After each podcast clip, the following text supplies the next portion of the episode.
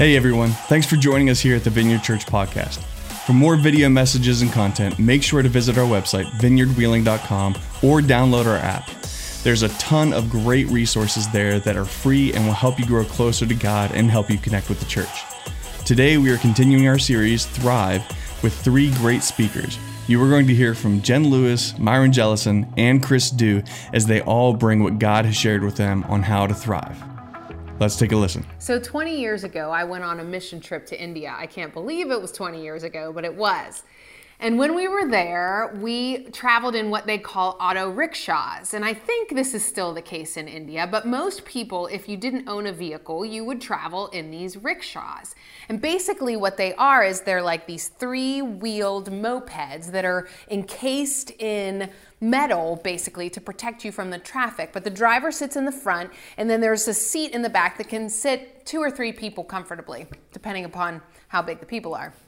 But anyway, we um, traveled often um, using these rickshaws, and I'm telling you, it is a step of faith to drive in these rickshaws or to ride in them. I mean, I don't know if you've seen pictures of India or you've been to a place like that, but basically, you're in this little vehicle surrounded by all these different varieties of cars and, and automobiles and trucks, and you know, sometimes it'd be a dump truck right next to us. Sometimes a moped would zoom past on the other side. Sometimes we'd just randomly see a cart being pulled by two oxen. And then other times, of course, we were in India, there'd be a random cow in the middle of the road.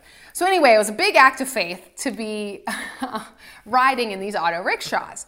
But one of the things that I noticed and that I still distinctly remember is on the inside windshields of these rickshaws, oftentimes the drivers will have placed stickers of Hindu gods. They're kind of like bumper stickers, like our bumper stickers, except they had the different pictures of different Hindu gods. Now, in Hinduism, there's tons of gods and so depending upon the driver he might pick you know different ones than another driver but basically what they did is they put those stickers there to bring good luck or protection to their rickshaw as they traveled through all of this traffic and what I found as I talked to people in India, both Christians and, and, and, Hindus, was that those stickers really represented a bigger thing that was going on in the minds of the people in southern India. See, Hindus were often receptive to Jesus. I mean, they love the message of love and grace and the fact that he died for their sins. I mean, that's who doesn't love that? And so they would eagerly add Jesus to their list. I mean, there were several times where I went into to an auto rickshaw and not only did I see Hindu gods, but I also saw, you know, stickers of Jesus. The sticking point came though when I would, or somebody else on the team would say that Jesus wasn't just one of many gods, but that he is the God. You see, Jesus said, I am the way, the truth, and the life, and no one comes to the Father but through me. It's easy to just add Jesus to a list of other deities that you appreciate and look to for blessing and for protection. But to recognize him as the only God and to follow his ways above all other ways is a little more difficult to accept. And it's interesting that this has become something that I've thought about several times during this season of our pandemic. Because what I have thought about is the fact that even us in this Western culture, um, and even Christians in the Western culture probably have more in common with those rickshaw drivers than we realize. Now, we don't have stickers, you know, and, and, and of, of different gods on our windshields, but many times, unknowingly, we have reduced our faith in Jesus to seeking Him for blessing and protection. It's easy to look for the good things, to ask for the good things on the journey, and simply add Him to all the other things we trust in life, but not make Him the priority in life. You know, in our Western culture, it may be that we're not looking for blessing and and we're not trusting in in God's per se, but maybe we're trusting in our jobs or our spouses or our health or our bank accounts or what the government can do for us, either the government now or one that we wish would come eventually. But do we really put Jesus first? And I think when we look at the things that we're nervous about and we're fearful of in this time, could those be revealing to us about where we have put our trust accidentally. And I would say that Jesus, when he calls us to a life of faith, he wants us to live a life where we are fully committed to him first. And it is in that life where we're going to thrive. So I happen to think about Mark chapter 10. There's, there's the story of the rich young ruler, if any of you are familiar with it.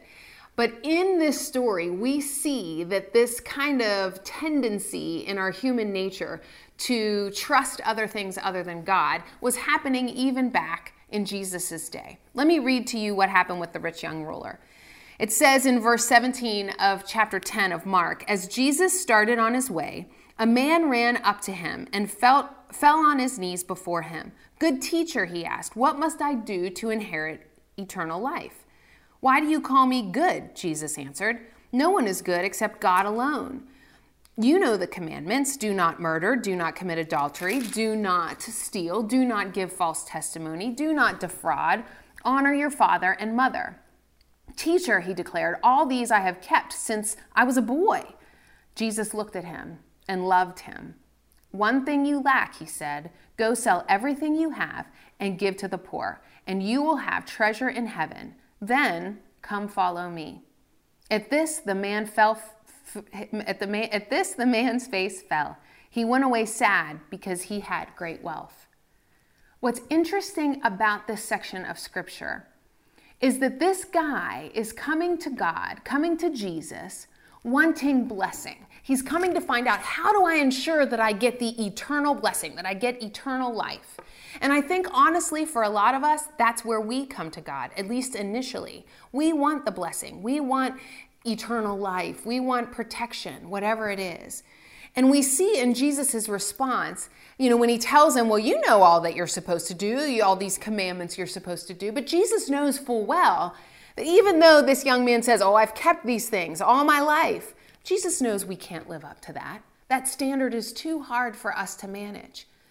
And so Jesus continues the conversation with the, with the man to really get to the heart of the issue. And the heart of the issue is that his trust lies in other things than in Jesus first. I mean, there's lots of lessons in this story. Jesus, first of all, doesn't turn him away. I mean, not only does he not turn him away, it says that he loved him.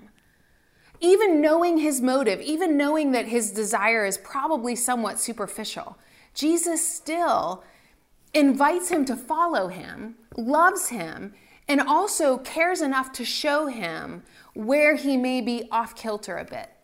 Basically, he's saying, Look, buddy, you can live well and you can do all these right things, but you're trusting either in your own abilities, because remember, the, the young man said, What can I do to get eternal life?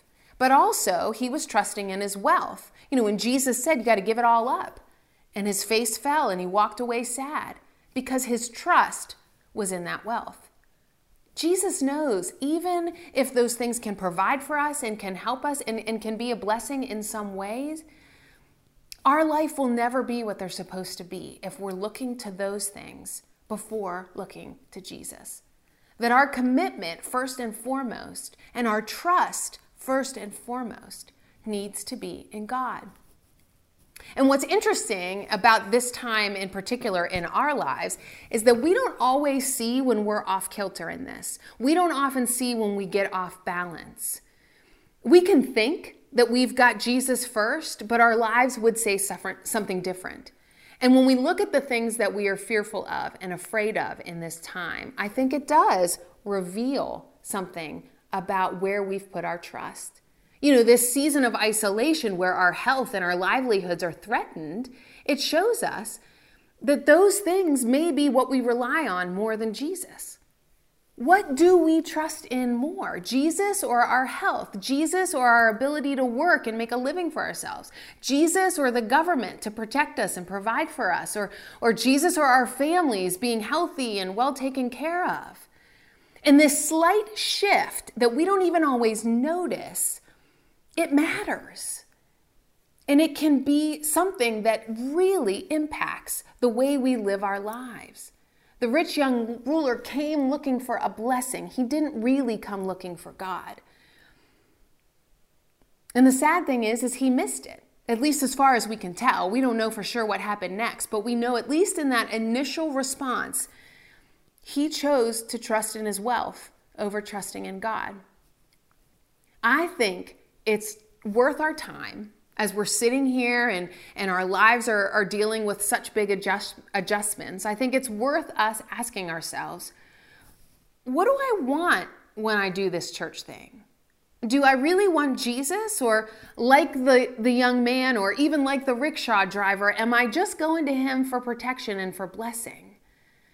Because Jesus, who is the creator of all things, the creator of your heart and my heart, he knows what ultimately will bring satisfaction. And while all those other things we put our trust in can be helpful and can be great in this life, if they're not put in their proper place, they will never bring the satisfaction that only Jesus can bring.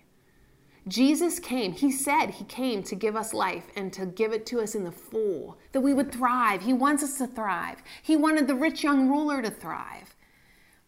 And he knows that he's the one who can make that happen. That when we come to Him first, when our commitment is to Him above all else, that's when we will thrive. So, in this quarantine time, I want us to not waste it. I want us to ask God as we feel unsettled and nervous and fearful what is it that I've put above you? What is it that I value more than you, God? What am I committed to above you? And then ask God to change our priorities, to help us. And all the while, as we're doing this, I want us to keep in mind Jesus knows. He knows how we can get off skew and how we can get out of whack in our priorities. And still, like the rich young ruler, he loves us and he invites us to follow him. And so we, like the young man, have a choice to make. Will we choose to put him first and follow him? Or will we choose to continue to look around at other places to find all that we really need? Today we have the choice. God has given us an opportunity and a way to be with Him first and foremost, to know Him, not because of the blessings He can give us, but because of who He is and what He deserves.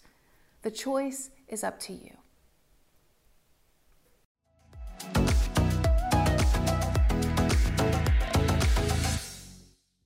Well, hey, Myron here, and we're going to dive into our next element or topic in this Thrive series, and it's generosity. It's it's called sharing your stuff. Now, we have an opportunity to step into something deeper, into a life of thriving if we get this right. And so, I just want to frame it up with personal resources. You have so many personal resources, and I define these as things at your disposal, things at your fingertips. Like right now, your bank account, the money in your wallet, the, the food in your house, your house, the cars that you have, the golf clubs, the tools, the, the mower, whatever it is that you have and possess at your disposal is your personal resources. Also included in that is things like your time, um, your energy, your uh, words of affirmation, your positivity, your your wisdom or insight and intellect. Those are all things that you possess that you can share as well. And something happens, okay, and we run into a problem right away because I don't think any of us, we know this, come out of our mother's womb with a deep uh, desire or a deep, authentic, innate desire to be generous. We don't. In fact, it's the opposite. And uh, we look at toddlers and we can see this. So I'm living this right now. I have a two year old toddler and an eight month old son. So my two year old Avalon, my eight month old son, Braxton. Braxton is oblivious. He has no idea. you know, he's eight months old, but my daughter's two. And there's something that happens when she knows that she has stuff, when things are hers. And this is how it plays out. She's playing over here in the room by herself, you know, in the corner with her toys. And then all of a sudden, there's a toy on the other side of the room that she isn't even aware of exists over there at the moment. And now you hear Braxton, he's eight months old and he's a crawler, and he just slaps the floor when he crawls. So you hear him when he's crawling, and he's crawling, he's going after that toy. All of a sudden, Avalon's in the corner playing, goes, whips her head around, looks at him, sees him going for the toy, and I kid you not, like a movie slow motion, she's like, no! And she'll run. She'll lay out and dive. She'll grab that toy and rip it from him and say, no, it's mine. And it's so true. We don't have a natural desire to be generous. And you and I, adults, toddler comes out in us sometimes in the form of, well, we're just not re- willing to, to do that because there's a cost involved. Like it's going to cost me something to share. It's going to cost me something to give up that possession or share my possession. And the problem is, is we are sometimes unwilling to share because we count the cost and realize it's not really worth it. And I think of the rich young ruler that Jen just talked about. He walked away sad. He was bummed out because the cost was so big of him having to sell or get rid of his possession. So you and I, we may have a propensity or a desire to want to huddle up our things, control, keep, hold tight of them, be selfish and they're ours, and say no to people when there's an opportunity which we can leverage them and share them. And here's the thing about stuff stuff is good. We, we uh, get joy from stuff, we enjoy stuff. And here's why I think we possess stuff and want stuff is because we want to have some type of life. We want to enjoy life. But here's the thing here's a catch 22. The thing about life that you are craving and that I am seeking and that we're all trying to find comes in actually leveraging and giving away and being generous to things that we have. So having a car, having a house, having that four wheeler to go mudding, having that mower to mow your ga- grass or plow a garden, having whatever it is, is good. You need those things. But true life is found when we leverage that, when we begin to be open fisted and begin to let people share in what we have. So we thrive when we share our stuff. Period. We do. You want to thrive. You want to come alive. You want to have joy and happiness and contentment and satisfaction in this life. Give your stuff away open up and share your stuff. Now, there's le- there's leveling of degrees of generosity, and certain seasons in our life will be more generous than others. But there are people in your life who you know and you watch and see and observe their life, and they just have joy. Like they're just happy that you want to be around them. Like they're just fun, exciting, joyful, happy people. And I think at the core of those people, the people that I know directly that I'm thinking of, have this down pat. They thrive because they are uh, predetermined or, or they've pre-decided to be generous. And here's the decision that they had to make. They had to make the decision on whose stuff it really was. Who has ownership of those stuff? So my question to you is what gives you the right to say that's your stuff? Because you paid for it, because you've had it for so long, because somebody gave it to you?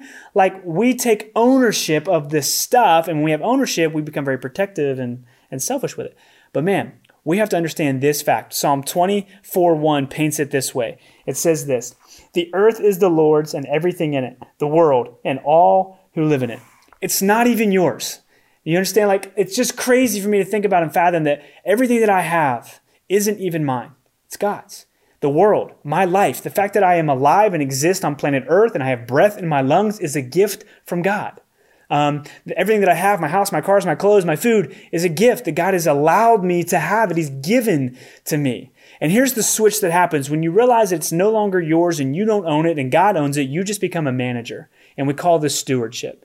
You become a good steward of everything that God has entrusted with you. And I have a friend, his name's Gary, and he taught me this, and he, this really founded me in this philosophy of understanding that God, this is all God's, everything is God's.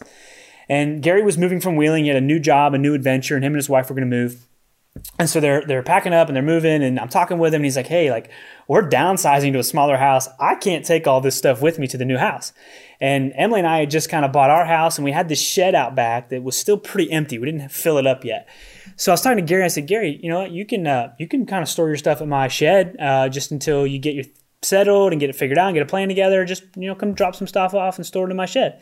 He was like, "Wow, that's amazing. Thank you so much." So he shows up with a moving truck full of stuff and we're going through it and we're like that ain't all going to fit in that shed. So we're going through what stays and what doesn't wasn't what doesn't stay with me in the shed. And as we're unloading and talking and he's like myron he's like can you use any of this? Can you use this? Can you use this? Do you have a need for this? He's like if you do take it. It's yours. Because guess what? This stuff's not even mine Gary, and when Gary said that, it just hit me like, it's not even yours? What do you mean it's not yours? It's not mine, it's God's. And God allowed Gary to have possession of that and, and was asking Gary to steward it. And he's like, Myron, if you have a need for it, take it and use it. I was like, no, I'm good. We don't need anything, but thank you though. So he left a good bit of stuff in the shed, and as he's leaving, he says, Myron, if you if you can use any of this while it's here, use it.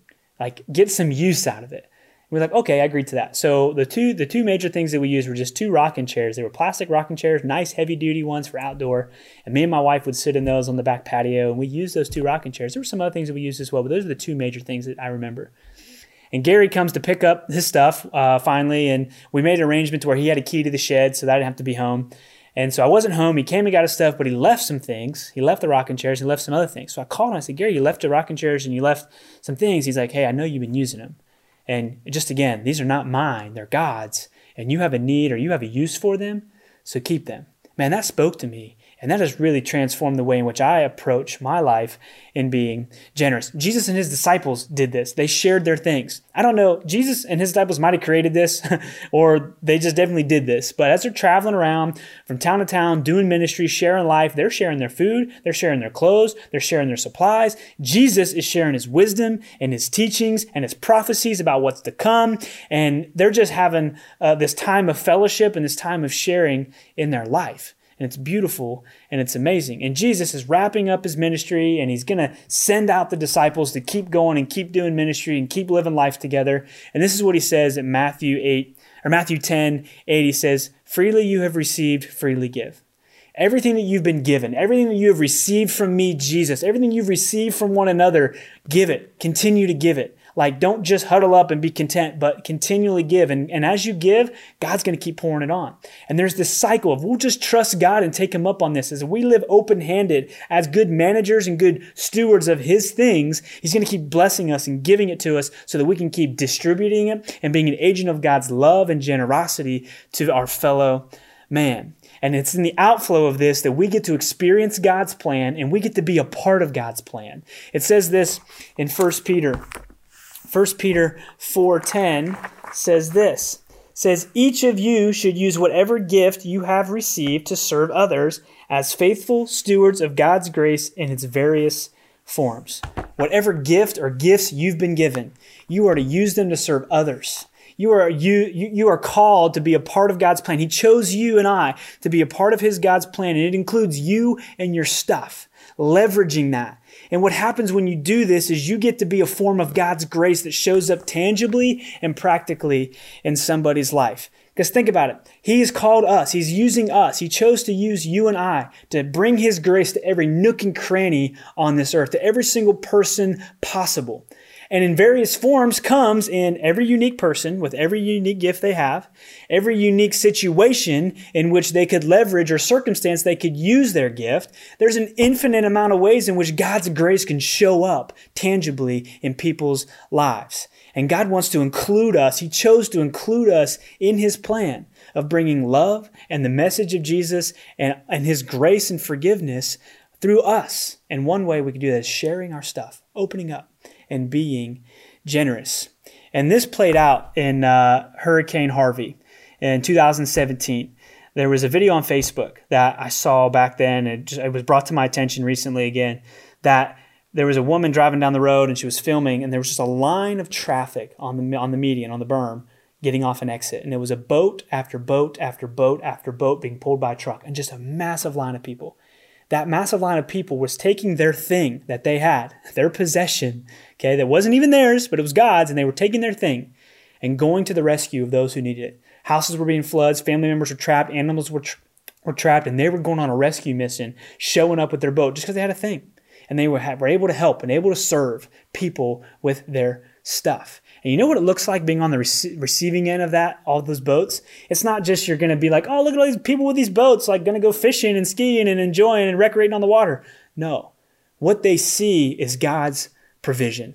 What they see is God's grace. What they see is God's rescue story for them in that tragedy. So you and I have an opportunity to leverage everything that we've been given. We got to fight our toddlerness and our selfishness of saying, no, it's mine and realizing it's not yours, it's God's. And that if we live open handed, generous, you will thrive. You will have so much satisfaction. It's a, there's a physiological response that happens for your mental health and well being. It's studyable. And also, there's this supernatural thing that you unlock deep inside of you when you make this switch and this posture of living open and sharing your stuff.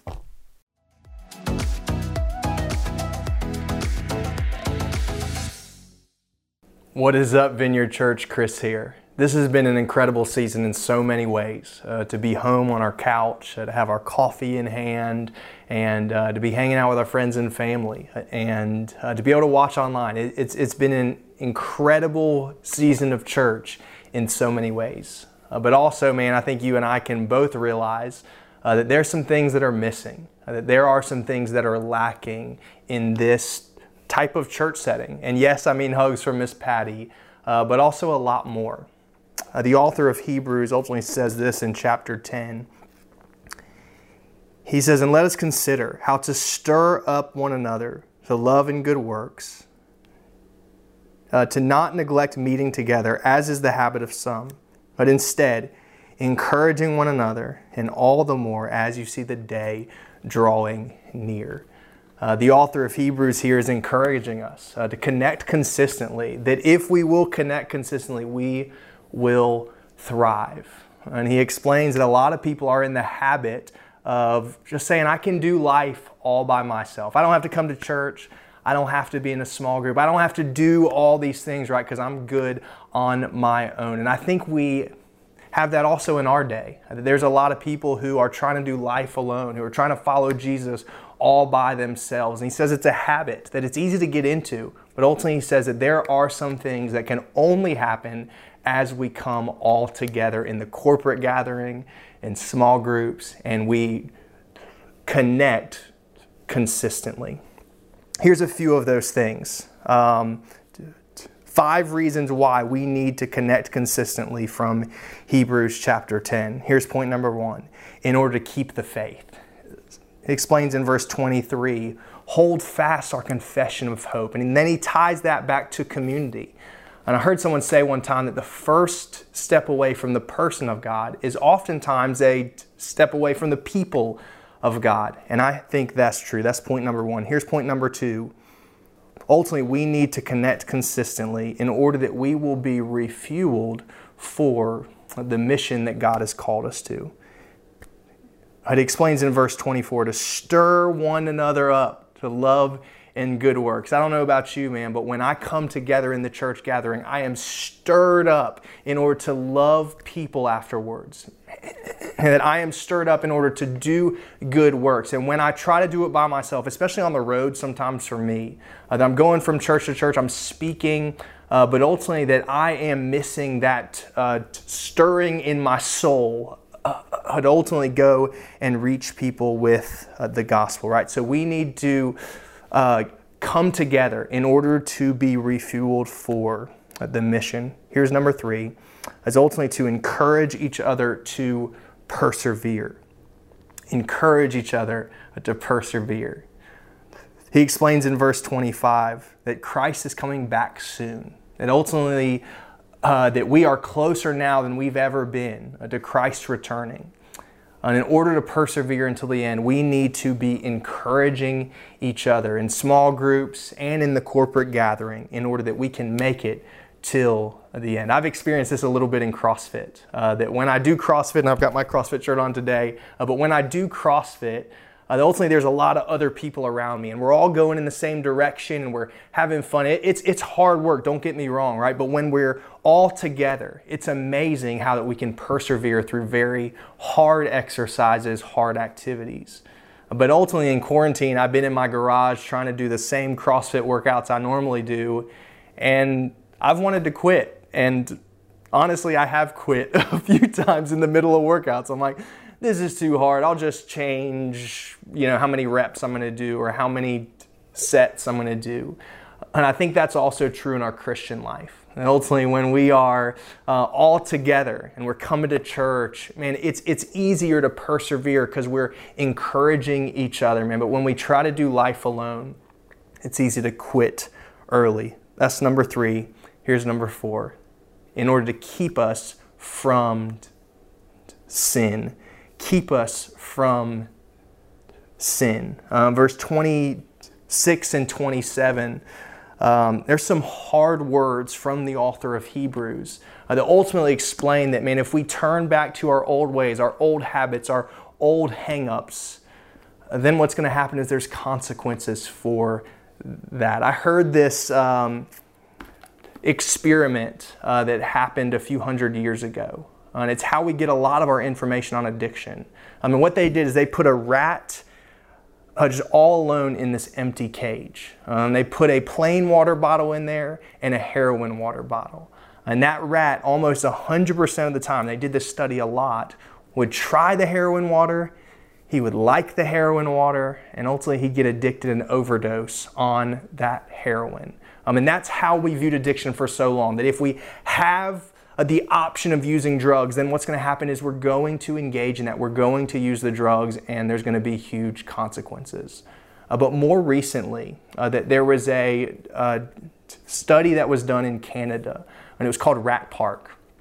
And ultimately, what happened in Rat Park is that there was this giant cage they built with lots of rats in there, with lots of cheese and toys, and, and, and, it was like heaven for rats. Everything they could want was in this cage ultimately. And they put the same two water bottles they put the plain water and a heroin water bottle in there. And here's the crazy thing almost 100% of the time that the rats who tried the heroin water bottle would say, I don't really want that. And they would just use the plain water. Hardly any of them actually got addicted, um, and I don't think any of them actually overdosed and died from it, which is so weird, right? Because if you look at an isolated rat in a cage, almost 100% of the time tried it and got addicted and overdosed, except in the connected environment, none of the rats overdosed and died.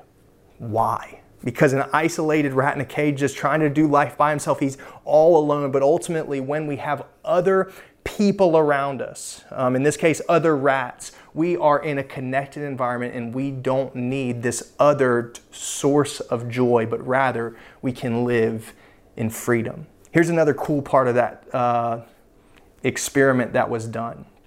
Is ultimately what he did is he put a few of the rats in the isolated environment, and right before they died, he'd switch them over to the other environment, right? And they're addicted to heroin, have the option of using the heroin water bottle and almost 100% of the time they would quit using the heroin water bottle in order to thrive in that community. Because when we connect consistently in a connected environment and we do life together as the body of Christ, as the family of God, what happens is that we are able to live in freedom and thrive. Here's point number five, and this is probably the highlight of the whole message